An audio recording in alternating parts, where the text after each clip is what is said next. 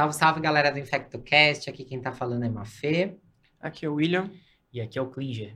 E hoje a gente está trazendo este formato de videocast junto com quem está ouvindo aí a gente no nosso modus operandi mais tradicional, né? Que é o, o nosso podcast. É, para falar de um tema que envolve a infectologia, mas envolve outras especialidades também, a endócrina, a cirurgia vascular, a medicina de família, a clínica médica, que é o pé diabético infectado. A gente hoje está trazendo esse tema baseado no guideline que teve uma revisão agora em 2023 do IGSA, né, de pé diabéticos infectados, junto com um artigo que foi feito no final de 2023, trazendo o State of the Art Review para é, avaliação e manejo de infecções em pé diabético, tá bom? E aí, galera, como é que a gente precisa começar pensando em pé diabético? Bom, eu acho que a gente pode começar falando é, da, logo na, na introdução do artigo que os autores falam que o principal problema atualmente é menos a nossa falta de compreensão total do problema, mas a nossa a incapacidade de aplicar o que sabemos que funciona.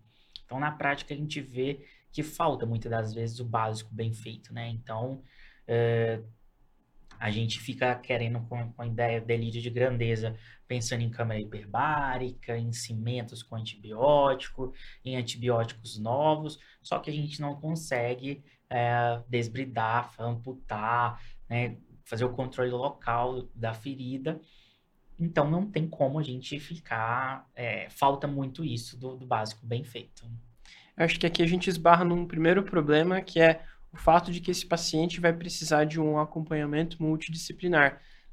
Vai... E aí a gente entra na grande dificuldade, né? Que é se conversar. Que é se conversar, exatamente.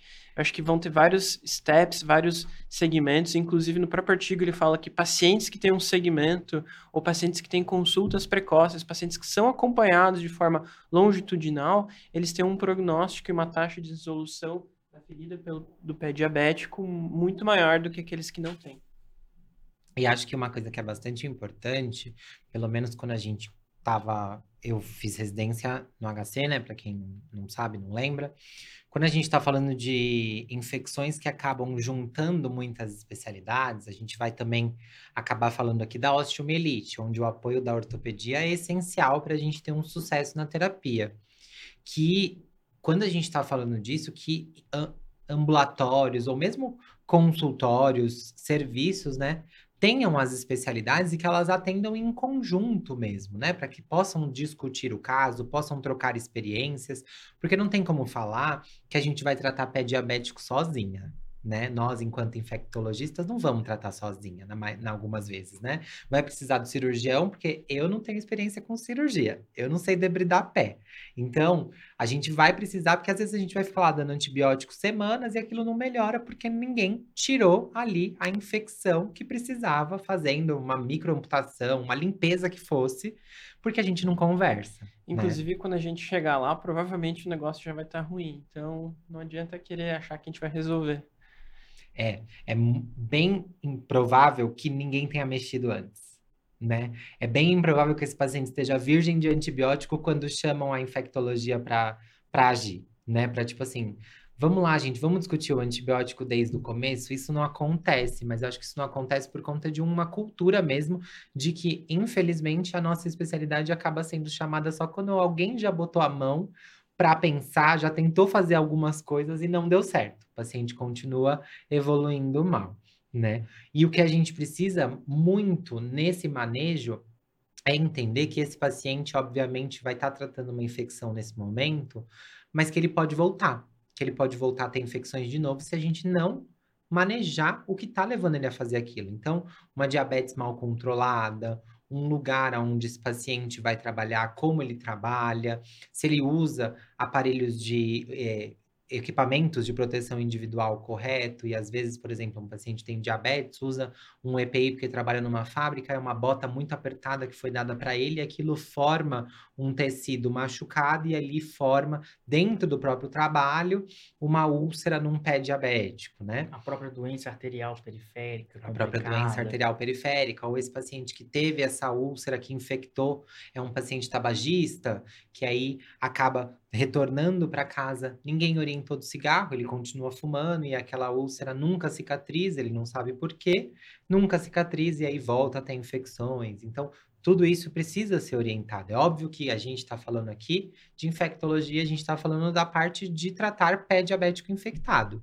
Mas a gente também é médica, a gente não pode falar que a gente vai simplesmente fechar os olhos para algo que é muito importante, né? A gente precisa orientar pacientes a respeito de como se deu aquilo. Não chegou do nada uma infecção naquele pé, né? Então, acho que a gente falou aqui da importância, né, de se interpretar o paciente como um todo e do acompanhamento da necessidade.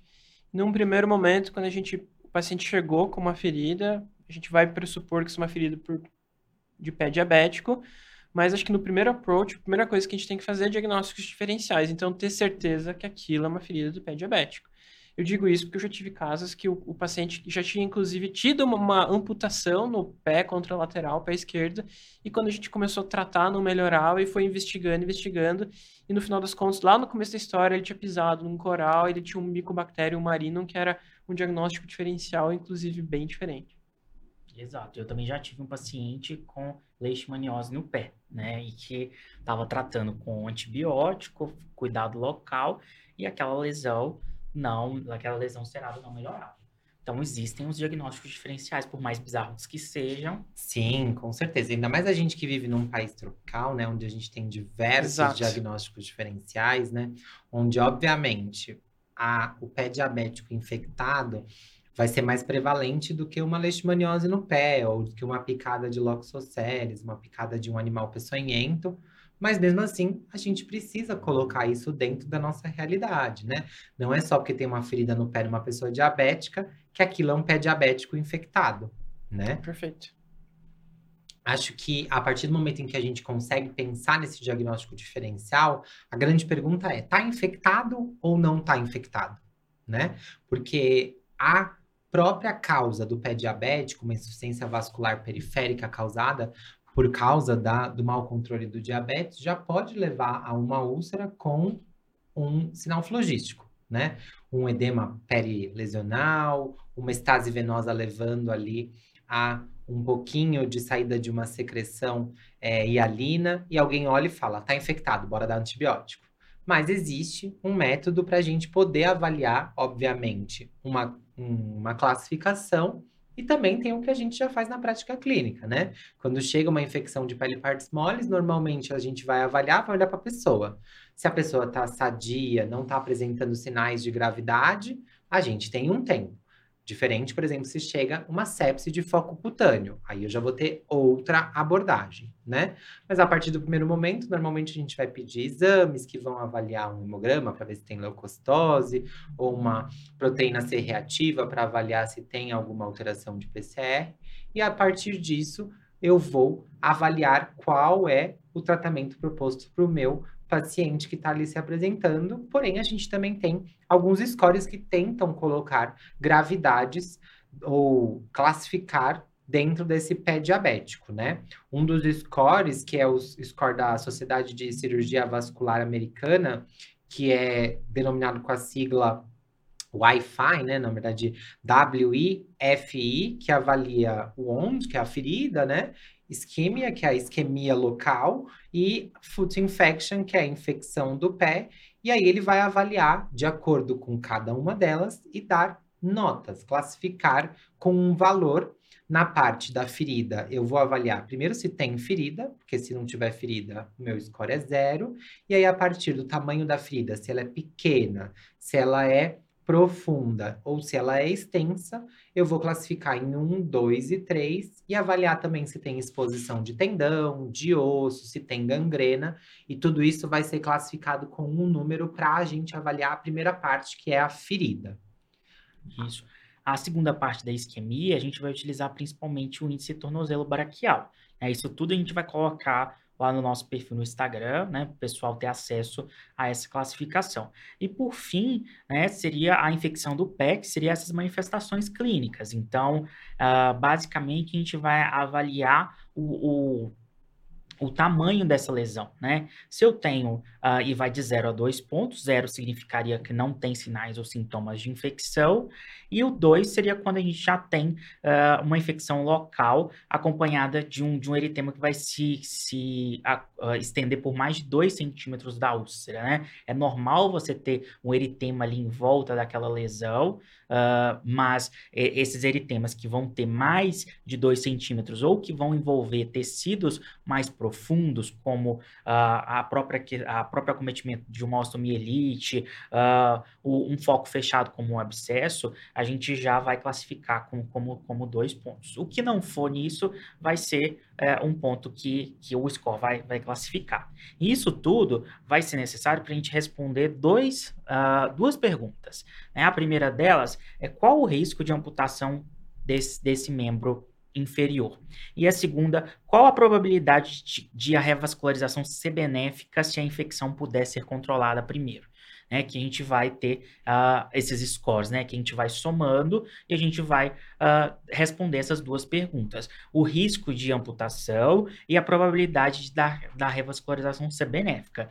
Porque a gente controla a infecção hoje, se esse paciente ele não tiver uh, um controle, como por exemplo a revascularização, esse paciente ele pode voltar a se infectar, Com ele certeza. pode voltar a abrir outras úlceras, essas úlceras ficarem mais complicadas e já até um ponto que a gente não é difícil da gente ver quando aquelas úlceras é, são infectadas por bactérias multiresistentes que são intratáveis clinicamente pela inexistência de algum antibiótico que seja sensível ou que tenha penetração ali naquele local. Isso é importante você já falar dessa parte do prognóstico e da avaliação clínica, porque o estudo vascular desses pacientes, e isso já está muito bem documentado, ele até fala no artigo que o prognóstico muda quando ele tem alguma alteração vascular, uma doença vascular, uma alteração do fluxo. Então, uma vez que é, existe essa alteração, a chance de evoluir para amputação é muito maior. Então, não adianta às vezes a gente exatamente fazer isso que você falou, tentar tratar, resolver com antibiótico aquilo que talvez seja cirúrgico de revascularização, ou seja lá qual for seu método. É bastante importante também que a gente avalie como esse paciente vai ser cuidado, né? Se esse paciente vai conseguir fazer um cuidado ambulatorial ou se ele vai precisar ficar internado para fazer esse cuidado para fazer uma necessidade de um antibiótico endovenoso, ou se a gente consegue fazer antibiótico oral para ele, né? Porque tudo isso precisa ser avaliado também, porque a gente está falando, obviamente, aqui no Brasil, de um sistema público de saúde, né? Mas que nem sempre vai ser a realidade de muitos lugares, né? Às vezes a gente tem muita dificuldade para internar, por exemplo, uma úlcera infectada para tratar.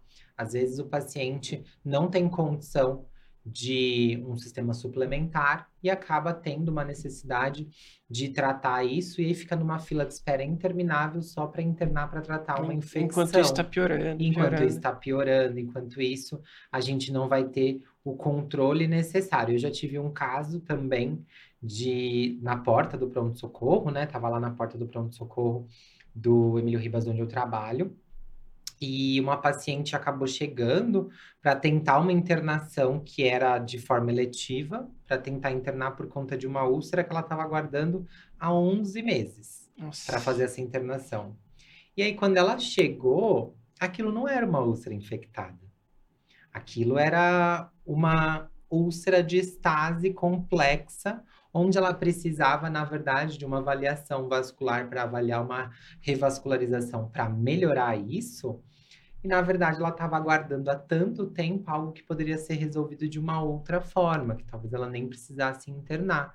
Porque na verdade, nesse momento que ela ficou muito tempo, passaram um suave na úlcera dela e aí cresceu uma Kleb MDR e alguém virou para ela e falou assim: "Isso é uma úlcera infectada. Você precisa internar para tomar uma amicacina endovenosa aí, porque a Kleber era MDR, resistente até a meropenem. Então, falaram isso para ela, quando na verdade a úlcera não estava com sinais de infecção. Ela tinha uma estase por conta uma estase venosa local, uma úlcera, obviamente, uhum. uma estase venosa local, mas não tinha essa infecção. Por isso também a gente precisa muito ter uma avaliação de qual é este quadro aí, para a gente falar que realmente está infectado ou não. E aí, só vamos fazer um parênteses, né, para você que está aí no quinto ano, você que não se formou, né? pode ser um, uma coisa besta, mas a gente não se coleta suave de ferida, tá? Isso Perfeito. já é, é, é assim. Pra mim, eu acho que é o erro mais gritante que a gente tem. E ainda né? acontece. E ainda acontece Muito. diariamente. Acho que, Diariamente. acho que a gente podia aproveitar agora e- e, assim, a gente já falou da importância, já falou como é que a gente vai ter que abordar esse paciente, né? Já já estamos salientando isso, mas assim, vida real de infectologista. O paciente internou, é, me chamaram para avaliar uma ferida de pé diabético. Eu chego lá e de fato tem sinais fisiológicos está infectado. Já tá com antibiótico. Aí, não, calma, vamos. eu- o infecto tá aqui vida para real, isso, né? mas é vida real, Não, vida real já tá com antibiótico, mas vamos supor que no, no- no- é que assim, lá num dos hospitais que eu trabalho, a gente recebe muito pé diabético, e às vezes eles esperam, dependendo Entendi. como for. Mas assim, não é sempre. Primeira coisa que eles vão me perguntar, ah, o que, que você acha que está infectando ali? Minha resposta de bate-pronto é assim, pé diabético é polimicrobiano. Sim. Aí já entra no que o Klinger, Klinger falou. Se é polimicrobiano, ou seja, se está cheio de agentes. Quando a gente vai fazer um swab ali, eu estou pegando tanto colonizantes de pele, quanto vários germes que vão crescer ali, que tem relevância, alguns sim, outros não. Isso ele deixa bem claro no artigo, e isso é bem importante a gente salientar para entender o, é, como vai ser o, cuidado com essa ferida e a questão do antibiótico de forma geral. Mas, como a gente, né, infectologista gosta de isolar os bichinhos, se a gente tivesse que colocar em lista, dentre os principais, Staphylo aureus vai estar sempre entre as principais é, bactérias que vão estar ali nessa ferida. Então, a gente vai querer ter uma cobertura para Staphylo aureus. Enterococos e enterobactérias também vão ser agentes comuns. É, streptococo também é agente comum de, de causar infecção. E A pseudomonas. a pseudomonas. A pseudomonas é o que todo mundo, a- as pessoas sempre falam, né? É um pé diabético, uma infecção de pé diabético, tem que cobrir pseudomonas. Pois é, mas que a gente não tem coisa. essa, essa casuística aqui no Brasil. Pois é, né? então isso é Exatamente. muito importante, é algo que eu falo bastante para os residentes lá, onde eles rodam no pronto-socorro do Emílio comigo, é, a gente tá falando de uma infecção de pele partes moles. Exato. A principal colonizante de pele são gram-positivos. Então a gente vai pensar principalmente em cobrir estáfilo e estrepto, que são os grandes agentes. Mas, como a gente está falando de infecções polimicrobianas, né, a gente vai ter que pensar nos gram-negativos também, mas a pseudomonas, ela é um agente em que a gente não vai ter que pensar sempre. A gente vai pensar na pseudomonas quando? Quando eu tenho uma necrose extensa associada àquele pé diabético, junto de um acometimento de mais de um segmento, uma infecção de um paciente mais grave, um paciente que frequenta serviços de Que saúde. já foi muito experimentado com outros antibióticos. que já foi muito experimentado com outros antibióticos, ou aquele paciente que é diabético e que, por ser diabético, ficou renal crônico dialítico e frequenta o serviço de saúde por conta não só de fazer diálise, mas também por conta de outras infecções de catéter ou por conta de outras coisas e precisou usar antibiótico. A gente não precisa utilizar o tratamento que co- tenha cobertura para pseudomonas na primeira linha de um paciente que chega com uma primeira vez de um pé diabético. Isso é muito importante de ser dito. Né? Por mais que a realidade americana traga isso como um definidor, né, do tipo assim, pacientes que estão com pé diabético por conta de ser extremidade, na região do pé, a gente tem uma maior proliferação de não fermentadores de glicose, sendo a pseudomonas a principal bactéria, a gente não precisa fazer isso e as infecções, elas melhoram, né? Por mais que seja difícil da gente ter um controle microbiológico na infecção de pele partes moles, pelo menos na minha prática clínica, a gente não fica fazendo controle, a gente não consegue coletar material de todo mundo e na grande maioria o tratamento é empírico. Esse tratamento empírico, não levando em consideração a presença de pseudomonas, a gente consegue tratar esse paciente, né? Sim. E aí chega esse paciente, eu acho que a, a- tem, tem outros pontos eh, mais importantes do que necessariamente o antibiótico, né? Então, esse paciente chega, eu preciso controlar essa glicemia dele, né, o mais rápido possível, né, da melhor forma possível, fazer um controle glicêmico metabólico. Vou solicitar os exames. Vou avaliar a ferida desse paciente. Será que precisa de alguma limpeza? Será que ah, precisa de, de um desbridamento? Será que esse desbridamento ele tem que ser mecânico? Ele pode ser químico? Ah, porque eh, isso daí é o primeira, mais importante do que o antibiótico, o desbridamento, a limpeza da ferida, ela é, é fundamental, ela é essencial. Até porque antibiótico, ele até põe isso no artigo, antibiótico não faz desbridamento de tecido desvitalizado. Então não adianta. Isso. Pode dar mil antibióticos, isso não vai E o resolver. raciocínio aqui é muito simples, né? O tecido desvitalizado, ele é desvitalizado, ele é sem vida. Se ele é sem vida, eu não tenho como acessar eh, mecanismos de defesa, células de defesa, ah, e vascularização, próprio a ação do né? próprio antibiótico naquele local. Além de tudo isso, isso é um meio de cultura para favorecimento e crescimento de, de agentes e, e continuar a proliferação. Quando você tira aquele tecido, você melhora a circulação, você melhora a oxigenação daquele tecido, você tira es- esse- esses micro-organismos, muitas das vezes gram-positivos, anaeróbios, enfim, polimicrobiano, e você consegue ter uma real noção do problema que você tem aí. Eu Acho que tudo isso que você falou, Klinger, se resolve. é, se assim, tem uma frase que ele fala no artigo que assim eu achei muito forte.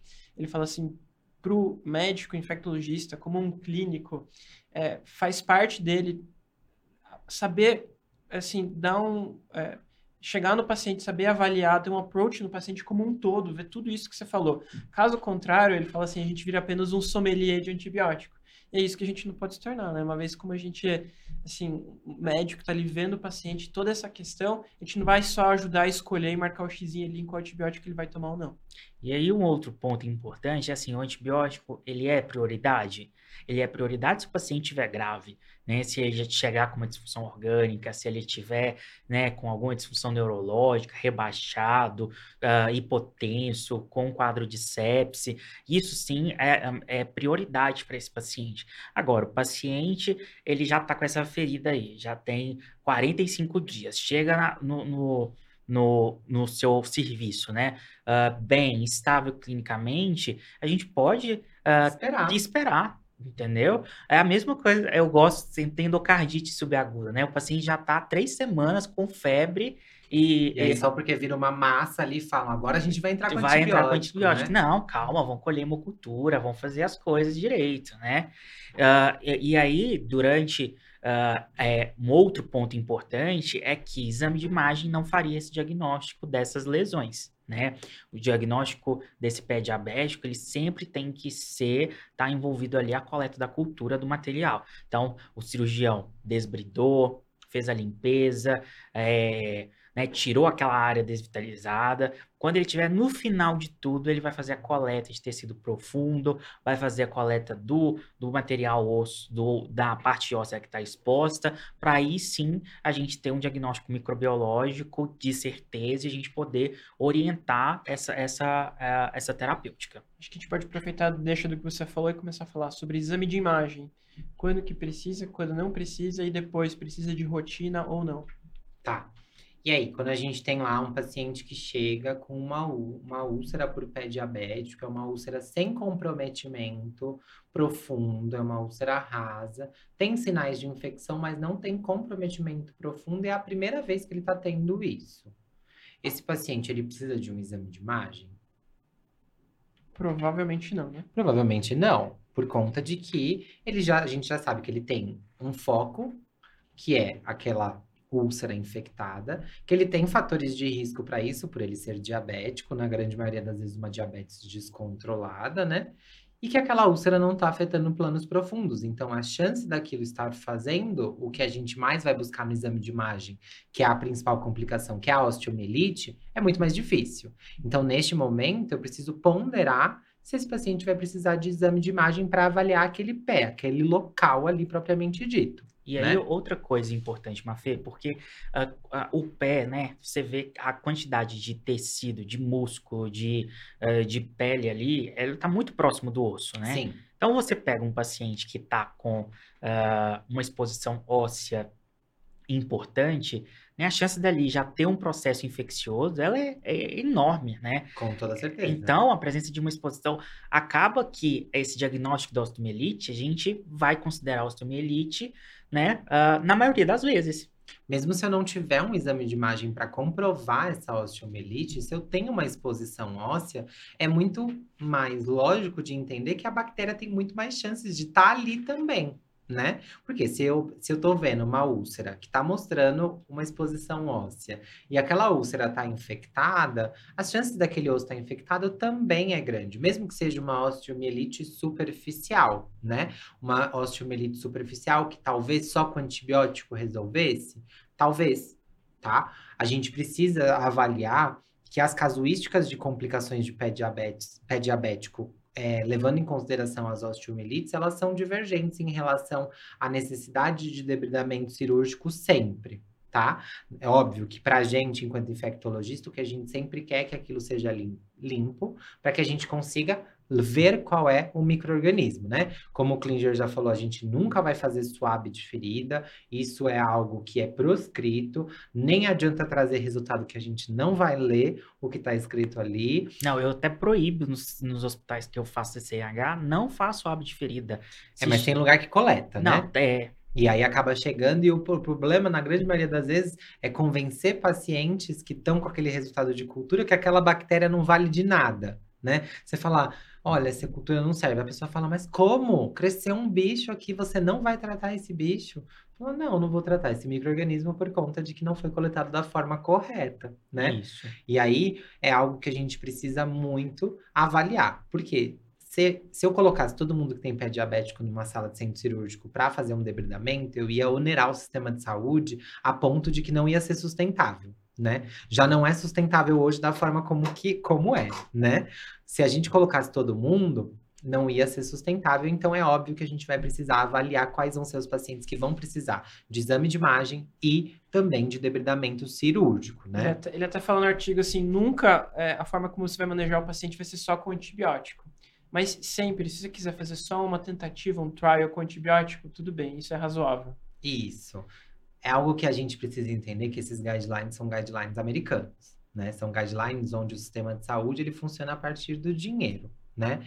Então, é óbvio que a gente vai colocar o cenário ideal dentro de um guideline. Não tem como isso falar que, na verdade, a gente não vai fazer o cenário ideal dentro de um guideline da Sociedade Americana de é, infectologia, né? Mas a gente precisa, sim, ponderar isso dentro do Sistema Único de Saúde, das localidades, né? Onde que a gente vai ter essa disponibilidade, né? Sim, e aí ele traz que o exame de escolha seria a ressonância magnética, por exemplo, né? Para fazer esse diagnóstico quando você tem dúvida, né? Uh, e aí, qual que é a, a a nossa disponibilidade de ressonância magnética, né, para fazer um diagnóstico de uma osteomielite. Ele coloca da ressonância magnética, legal de explicar, por conta de que a ressonância magnética, ela tem sinais mais rápidos na sua manifestação da osteomielite do que a tomografia computadorizada, por exemplo, né, que levaria aí pelo menos um mês para uma osteomielite é, desenvolver sinais que apareceriam na na tomografia computadorizada, na ressonância magnética, a gente teria esses sinais em dias, né? Então, uma osteomielite incipiente já seria vista. Mas, então, qual é o risco, qual é a chance de eu conseguir uma, uma ressonância magnética tão facilmente dentro do sistema público de saúde que não em um centro terciário quaternário que tenha um aparelho, né? Porque se a gente está falando de internação, eu posso internar num leito secundário. Nesse leito secundário, vocês não têm nem tomografia, que dirá ressonância, Sim. né? Mas é, ainda assim é importante a gente frisar que o diagnóstico padrão, né? Nem sei se pode utilizar o padrão ouro. É o diagnóstico microbiológico. A obtenção da cultura, seja percutânea ou seja intraoperatória, ela, ela é o diagnóstico que deve ser o que a gente deve perseguir. No caso da osteomielite, né? É, tá no caso da osteomielite. Arrasou. Então, para resumir, é que imagem a gente só vai fazer quando a gente precisa avaliar é, se tem algum acometimento mais profundo de tecidos. Se por acaso a gente está na dúvida sobre osteomielite e não, aí a gente pode lançar mão de algum exame, dentre eles a ressonância, que no mundo ideal seria o, o melhor de todos. E por último, vou fechar aqui falando sobre exame de controle. Não tem indicação de você fazer um exame de controle, ao menos que você desconfie que a sua lesão esteja piorando. Então, exame de controle, não. Exame para avaliar uma possível piora, sim, aí você pode fazer. Fechou? Fechou. Combinado. Então, por exemplo, aquele paciente que o Will falou que a gente fazia um trial de antibiótico, ele não melhorou, esse paciente precisa de um exame de imagem para avaliar se não tem uma complicação, se Perfeito. não tem algo que está faltando aí ser feito, né? Então é bem importante isso que a gente está falando, tá?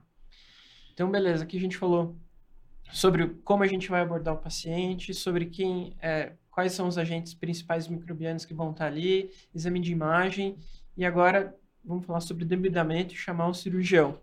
Chamar um cirurgião. Eu né? acho que é até legal que ele coloca no artigo aqui, que assim, um dos principais problemas é a comunicação entre equipes. Isso para mim foi assim muito relevante, muito importante, foi quase que um tapa na cara que ele fala assim: tem três problemas principais quando você está falando em manejo do, do, paciente com pé diabético e várias equipes. Primeiro, que as equipes não se falam, é aquela coisa de prontuário. Eu escrevo no prontuário, não converso com o médico, ele vai ler o meu prontuário que eu deixo anotado no dia seguinte.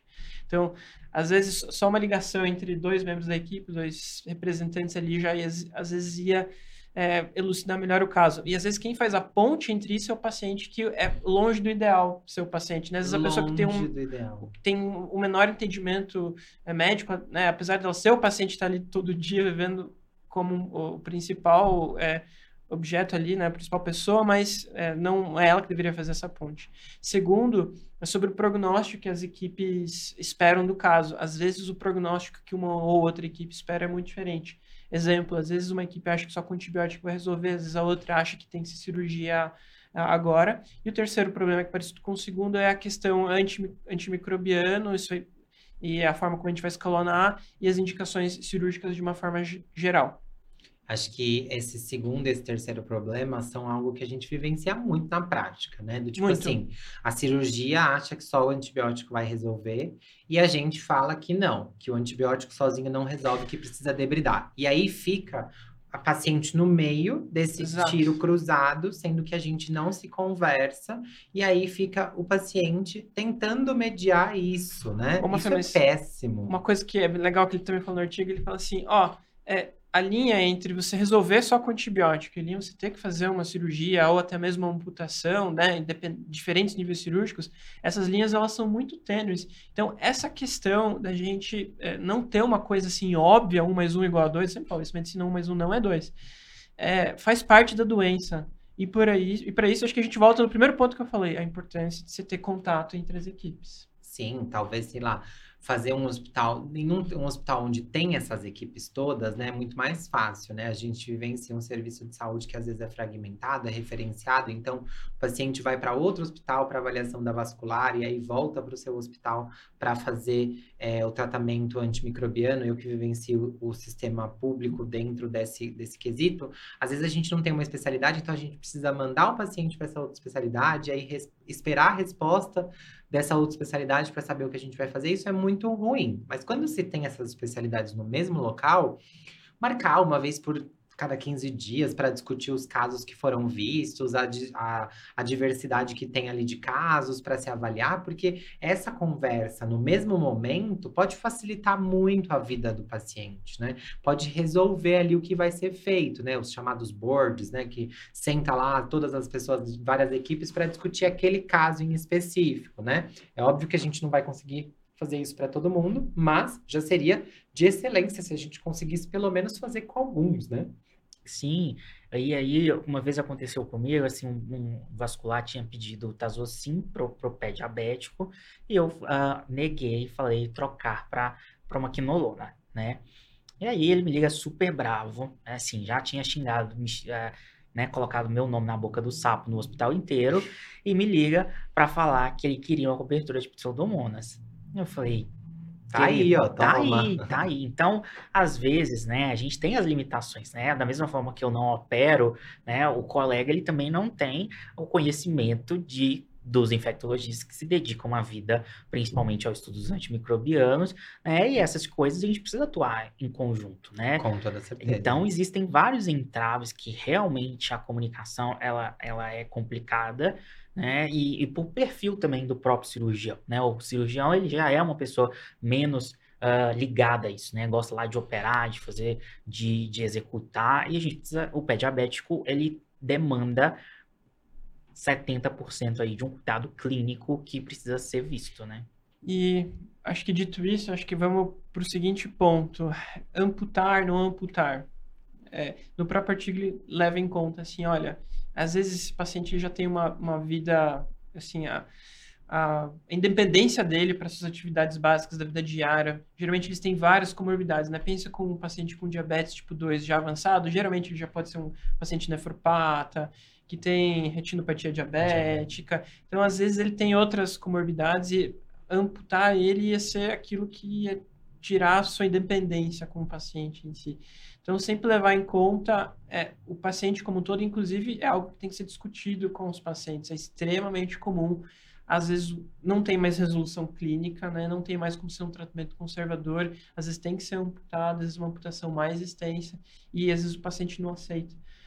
E às vezes ele não aceita não porque ele não entende o que está acontecendo, mas porque o caminho que ele foi até chegar aquele momento ali foi mal acompanhado, foi mal Sim. explicado, não teve Mas Will, eu acho que a gente também tem que desmistificar assim a questão da amputação, principalmente da, das questões de órteses e próteses que a gente tem hoje em dia, né? A possibilidade dessa pessoa ela ter uma vida mais próxima do normal e às vezes a amputação é, vai demandar muito menos é, cuidado né, do paciente que já está comprometido com várias, várias coisas do que.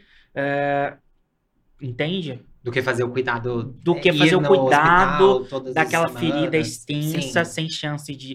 Uh, que é triste, porque é, é essa é a realidade que a gente vê na maioria das vezes, essas, essas feridas grandes, né? Sim. Então, uh, acho que é também importante a gente trabalhar isso com, com o paciente, Pode ser que o tratamento resolva, mas pode ser que não e seja necessário, seja necessário. Então, eu particularmente, eu já gosto já de colocar isso como uma opção desde o começo, uh, porque a gente sabe que tem tem casos que são intratáveis. Sim, eu acho que aqui no artigo eles falam assim, quando é imprescindível que a gente chame o cirurgião, né? Então, em casos de urgência e emergência para avaliação cirúrgica, a gente vai precisar do cirurgião sempre quando a gente tem, tem então infecções severas ou que envolvam drenagem de planos é, profundos, né? Então, assim, eu vou precisar chamar um cirurgião e nessa chamada da cirurgia eu vou ter a avaliação de uma possibilidade de uma amputação de emergência logo no início do tratamento, com toda certeza, né?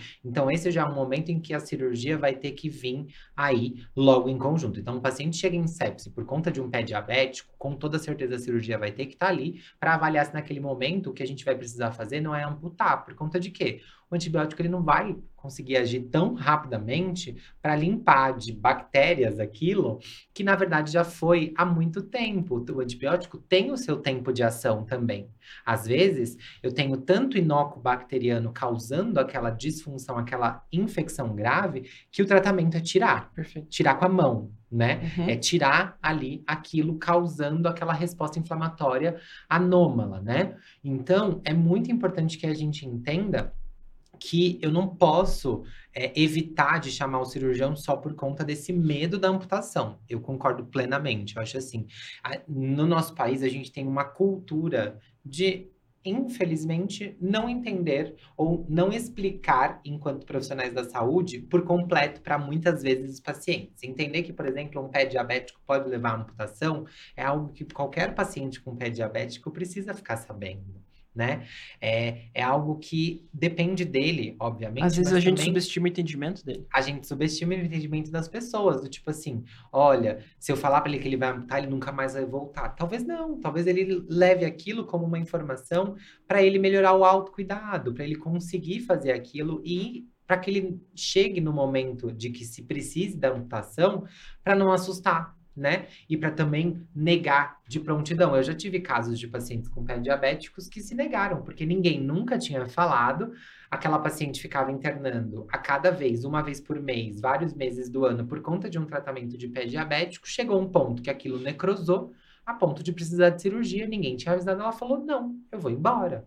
E ela chegou em sepse. Ela foi embora do hospital, porque ninguém lá na primeira vez que ela chegou, falou para ela que se ela não tivesse um cuidado, aquilo poderia levar numa amputação e a amputação ser tratativa para ela, né? Que só o antibiótico não ia fazer efeito, né? Porque é muito fácil falar, ah, vai lá, trata, toma sete dias de antibiótico e aí você volta para sua casa, né? Uhum. A gente precisa ser sincera com o paciente para avisar tudo que pode levar, né? Mesmo que seja muito raro, pode ser, não tem problema, mas se esse raro é com a pessoa, esse raro se transforma em 100%, né? E aí você fica como se fosse uma pessoa que mentiu, né? Que, que é, excluiu o próprio, a própria paciente do cuidado dele, né? Isso. E é uma habilidade clínica que a gente vai adquirindo, né? Você bate o olho no pé assim e fala, hum, tal, não, acho que não vai dar. Às é. vezes a gente acaba, né, quebrando a cara e realmente trata com antibiótico e resolve, mas uh, eu acho que, que uh, deve ter algum estudo, né, para poder comparar aí sobre essa o olhar é, clínico. É, assim, no, num dos serviços que eu trabalho tem cirurgião vascular lá que assim já está muito acostumado com o pé diabético. Eu uhum. vejo que uhum. assim é, é uma coisa assim a pessoa já está tão acostumada que ele bate o olho, ele já sabe, e, tipo, não fica enrolando, já sabe o que tem que fazer e resolve. Sim. Gente, vamos falar sobre o, a, o antibiótico, então. Perfeito. Vamos falar sobre o antibiótico, então. Então, eu acho que aqui é, ele traz uma recomendação, uh, a principal de todas, né? Para não tratar as úlceras no pé clinicamente não infectados com antibiótico, seja sistêmico, seja local, quando o objetivo for reduzir o risco de nova infecção ou promover a cicatrização da úlcera. Né? A gente já comentou isso também. Então, se o paciente ele não tem é, não tem um pé diabético infectado, não é para usar antibiótico, seja profilático, seja porque você acha que está infectado. Antibiótico não é igual cicatricur, não? É. E aí, dos antibióticos. E tá? aí, só para complementar, que assim, a gente tem que ter a noção de que o cuidado local, né, para mim, acho que é, é, foi uma das grandes coisas que eu aprendi, assim, porque eu também ficava indignado. Acho que o pessoal que, é, que não é da nossa área deve ficar indignado também. Porra, mas você tá lá com uma, uma ferida daquele tamanho, você não vai fazer nada, não vai fazer um antibiótico o cuidado lo local, de você fazer o curativo, de você. Hoje existe vários agentes, né? Que uh, existe a, estomo, a estomatoterapia que. que é, inclusive, depois a gente pode fazer um episódio sobre essas coberturas, sobre quais são as indicações, uh, quando que eu uso isso, quando que eu uso aquilo. E, e, é um mundo incrível que a gente consegue recuperar, revitalizar aquele pé, aquela, aquela úlcera, aquela lesão, de uma maneira é, é, muito boa Exato. e que não usa antibiótico. Então, o cuidado local ele é o, o pilar desse tratamento. O melhor antibiótico é água e sabão. Exato. Aí, junto disso, da escolha do antibiótico, né? Dentro dessa escolha do antibiótico, ele vai colocar que as coberturas necessárias se baseiam nos agentes que a gente mais está pensando para aquele pé diabético, né? Então, eu vou ter que avaliar se esse paciente vai precisar de uma cobertura para gram-positivos e gram-negativos, incluindo pseudomonas, ou gram-positivos e gram-negativos, não incluindo pseudomonas. Óbvio que aqui na nossa prática clínica, a prática do antibiótico ela vai diferir em relação à América do Norte, os Estados Unidos, por conta das prevalências que a gente tem de micro-organismos, na grande maioria das vezes, mais resistentes lá do que aqui né?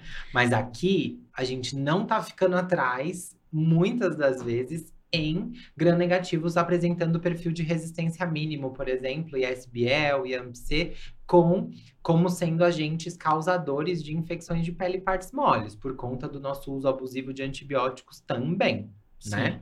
E aí, basicamente, né, vamos tentar trazer uma luz assim pro. Porque quando a gente olha o lugar de lá, o lugar não dá resposta.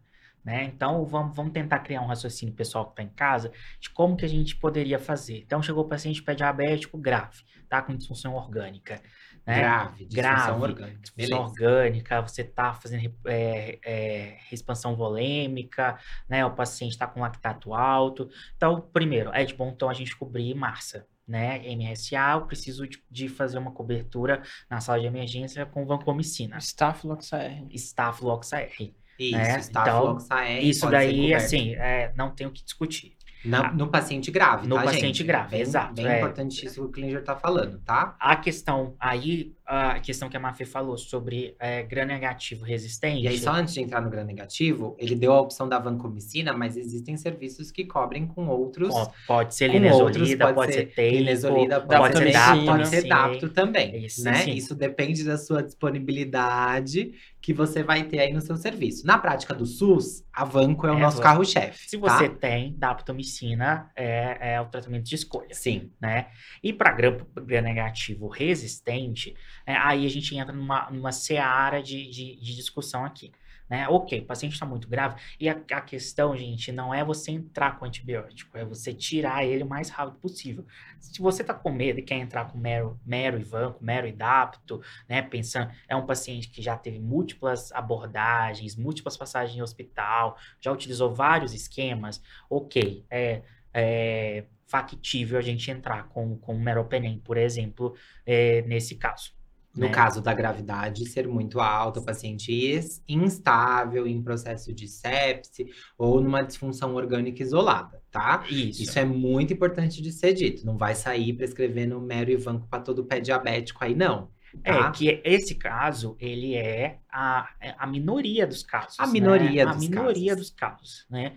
Mas quando você tá com um paciente que ah, chega e tá estável, né? Que você tem esse tempo de pensar, de chamar o cirurgião, de eh, limpar a ferida e tudo mais, existem opções também que a gente poderia fazer. Então, Que eu que- não estou pensando em um MRSA, um estáfilo resistente. Eu estou pensando em gram-negativos, mas gram-negativos de comunidade. Eu não estou pensando em pseudomonas. Gente, a ceftriaxone, ela faz um ótimo trabalho nesses casos. faz um ótimo trabalho, o Clavulin faz um ótimo trabalho, a Temizamp com Subactam, o a Quinolona. Então, ah, são possibilidades que a gente tem aí de poder fazer esse, esse, esse tratamento. Eu acho que uma coisa legal é de que quando a gente fala que pé diabético é polimicrobiano, as opções de antibiótico acabam sendo várias. Sim, com Sim, toda certeza. né? E a gente precisa pensar que ceftriaxone, mesmo que... Ah, mas ceftriaxone pega MSSA? Pega. Pega. Não é o melhor antibiótico para MSSA, mas em infecções não bacterêmicas, a ceftriaxone tem uma boa biodisponibilidade em pele e partes moles, como todos os beta-lactâmicos, né?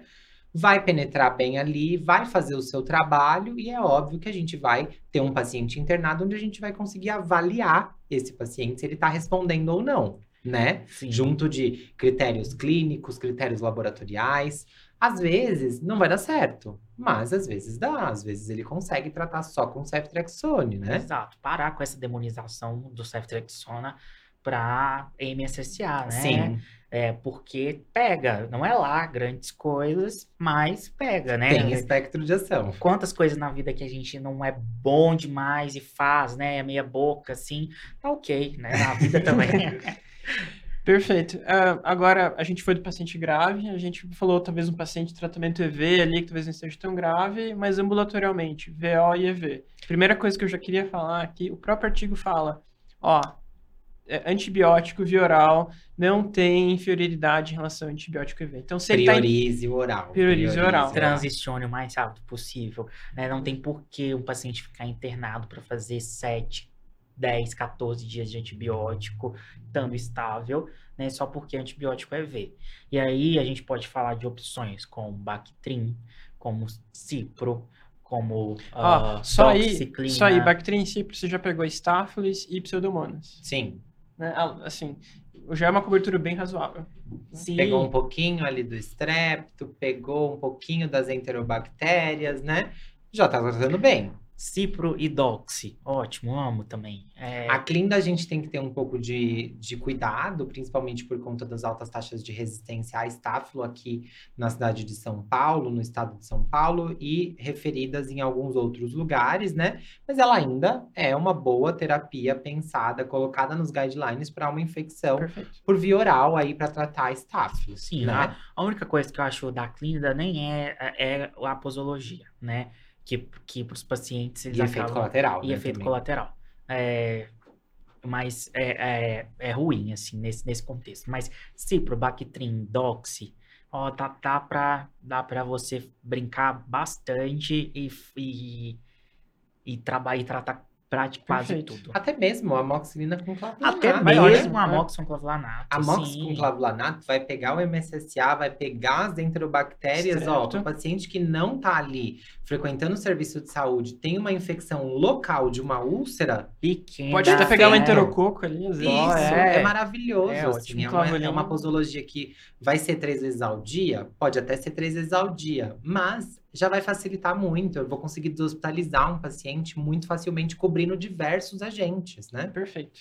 E aí ele traz ah, ao pontos. A, a- isso aí a gente tá falando da úlcera, né, gente? Porque ah, quando a gente fala do, da osteomielite, a gente é, prioritariamente, né?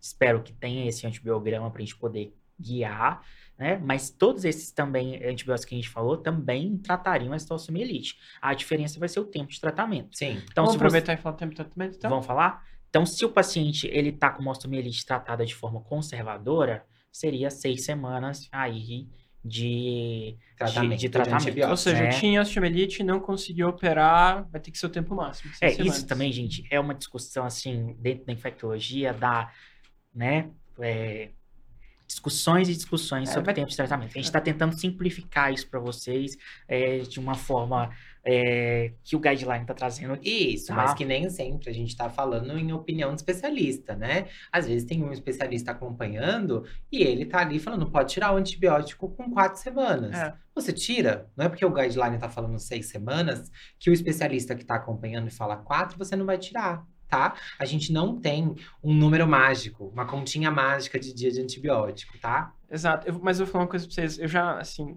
eu tô acostumado em serviço privado, onde eu tenho que pedir home care pro meu paciente. Então, eu preciso ter uma estimativa. Então, às vezes na vida real, a gente precisa ter um número X, ou às vezes até estabelecer um, um número, ter alguma coisa que eu tenha um respaldo documentado depois. Então, e também você não gera ansiedade gera ansiedade pro paciente, né? Do paciente, tipo é. assim, olha, quando que vai acabar esse tratamento? Ah, não sei, a gente vai ficar vindo aqui ver. Não, mas me dá um tempo, pelo menos, mas né? seis semanas, assim, de forma conservador é ótimo. conservadora, né? Então eu Conservadora- não fiz nada, não fiz ah, nenhuma propedêutica, eu tô trabalhando, tratando única e exclusivamente ah, em- A- é, conservadoramente. Até né? porque seis semanas já, assim, a grande maioria já resolve e tem estudo comparando 12 e 6 Sim. e não inferioridade em 6. Só pra deixar Sim. claro. Agora, tô lá com, com o, o, o dedo do pé ah, com osteomielite, infectado aquela úlcera, ah, amputei aquilo. Amputei e retirei completamente o foco. Completamente? Completamente o foco. Eu Tira o antibiótico, tiro o então. antibiótico. Vou deixar ali 48 horas, No até máximo. 48 horas no máximo, porque pode ter tido uma bactéria que pulou ali para a corrente sanguínea Deu uma, deu uma passada. Antes da, da Pronto. faca passar, ela deu uma passada pro lado de lá. amputou, resolveu o foco, né? Controle do foco, 48 horas. Deixa eu falar pra vocês que às vezes a gente esquece disso, como infectologista. Eu vou te falar porque assim, já aconteceu, o paciente ele tinha uma ferida no pé diabético, e era, era na região do calcâneo, e a gente ficou fosforilando porque tava crescendo um monte de bicho na cultura. Até que um- uma bela hora a gente teve uma nova cirurgia, a gente não tinha visto, o paciente tinha amputado transtibial. Aí foi ver, poxa, Não precisa mais né, nada. Já foi. Esquece essa Já- cultura. Aquela bactéria já tá no, Já no tá, não, lixo. Já já foi, isso, já foi. é. E não mande o dedo podre pro, pro laboratório de microbiologia esperar resultado, gente. Que Vai crescer. Vai crescer, vai crescer. É, se você não conseguiu controlar totalmente o foco, né? Você é, amputou, mas ainda teve. Ah, não conseguiu controlar, tirar o foco todo, você vai mandar o, o que ficou, você vai coletar do que ficou, do membro que ficou, não do que, do que você jogou fora, Perfeito. tá? Então aí a gente falou dos tempos. Daqui não conseguimos tirar nada, que é até seis semanas. Aqui tirou tudo, que é até 48 horas, né? E aí a gente tem o meio, né? Que é a Isso. infecção de pele e partes moles sem osteomielite.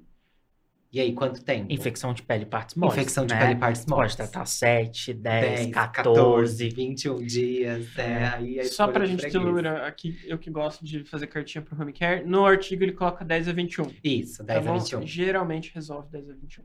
10 a 21. Mas não, não tem problema de suspender com 7 dias. Isso. Tá. E aí tem o caso de que eu tenho osteomielite, mas eu debridei, mas não consegui tirar tudo, né? Porque às vezes eu tenho uma amputação que vai ser inviável para o meu paciente, né? Uma amputação que vai ser muito mórbida, vai causar muitas, muitas consequências. Então eu vou tirar uma parte, mas eu não tirei tudo. Então o antibiótico vai fazer como se fosse um adjuvante ali no processo da, da limpeza cirúrgica, né? Então esse antibiótico vai ficar aí de três a seis semanas pelo artigo que a gente está utilizando, tá?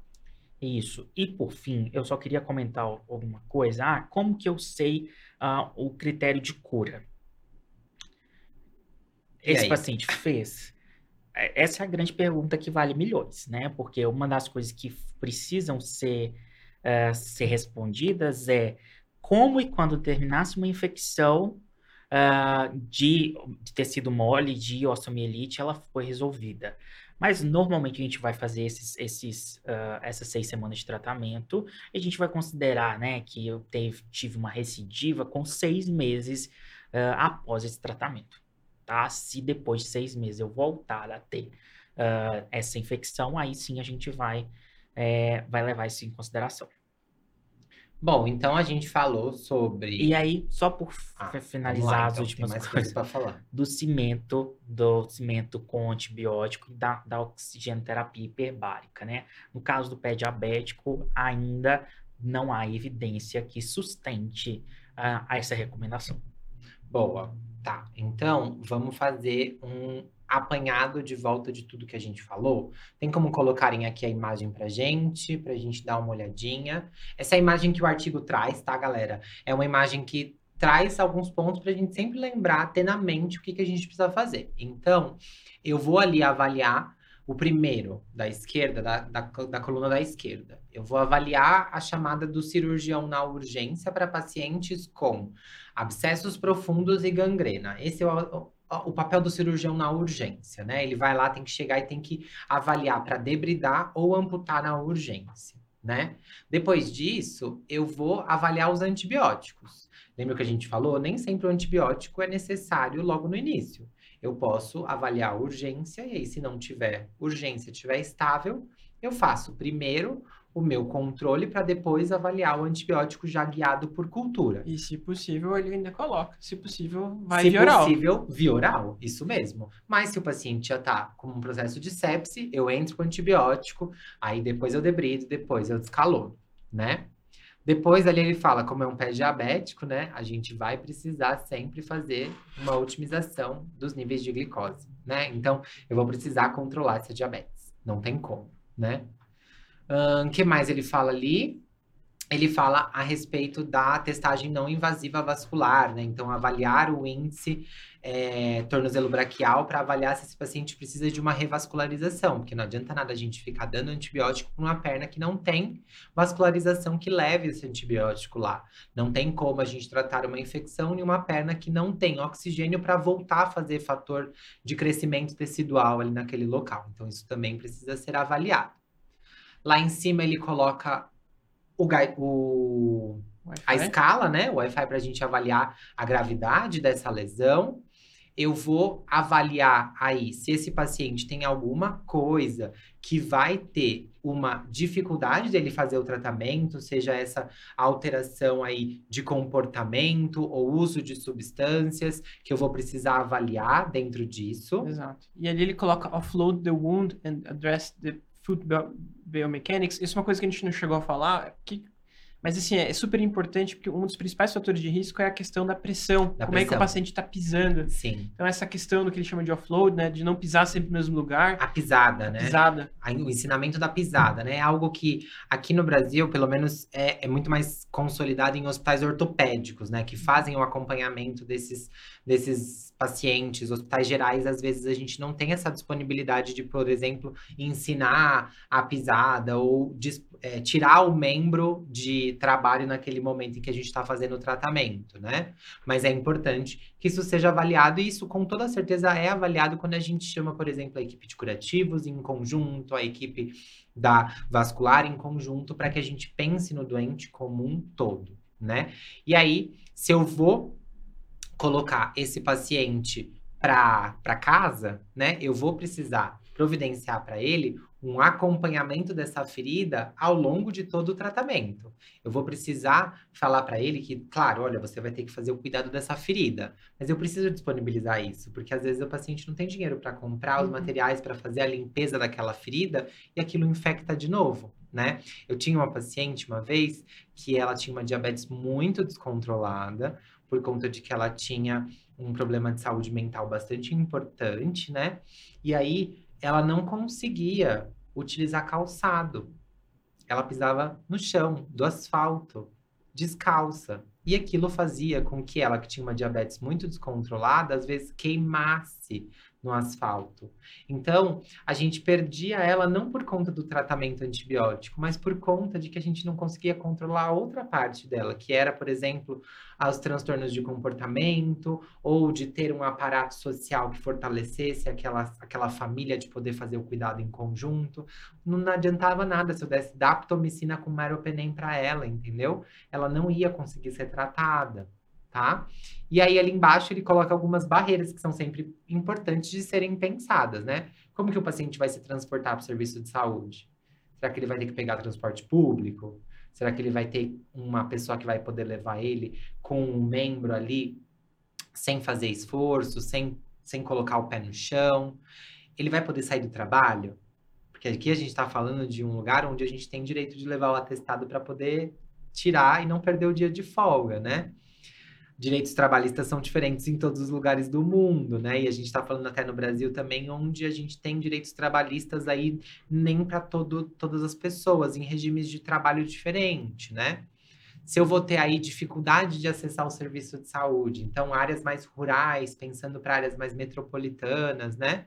Se eu tenho instabilidade de moradia, então não adianta nada eu falar que o paciente vai precisar fazer curativo três vezes por dia, se na verdade agora nesse período de chuva a casa dele alaga sempre que chove. É, vai no postinho perto da sua casa, não tem casa. Não tenho casa, né? Eu tô uma, sou uma pessoa em situação de rua. E aí? Como é que a gente faz, né? A gente pode conversar com o consultório de rua para eles poderem acessar. E aí ele coloca também, acho que bem por conta da, do artigo ser um artigo americano, né, das barreiras de linguagem, né, onde as pessoas têm uma dificuldade de, de não, não conseguirem se comunicar por conta das barreiras de linguagem, né, e aqui no Brasil a gente vivencia isso também, por conta de que somos um país que recebe bastante pessoas migrantes, né, então o SUS é direito de todos, independente de ser é, cidadão brasileiro ou não, né, então a gente precisa ter essa dificuldade de saber se o que a gente está informando para a pessoa vai ser absorvido e eles vão conseguir executar, né. Perfeito. Bom, acho que falamos acho que é bastante isso. do diabetes infectado.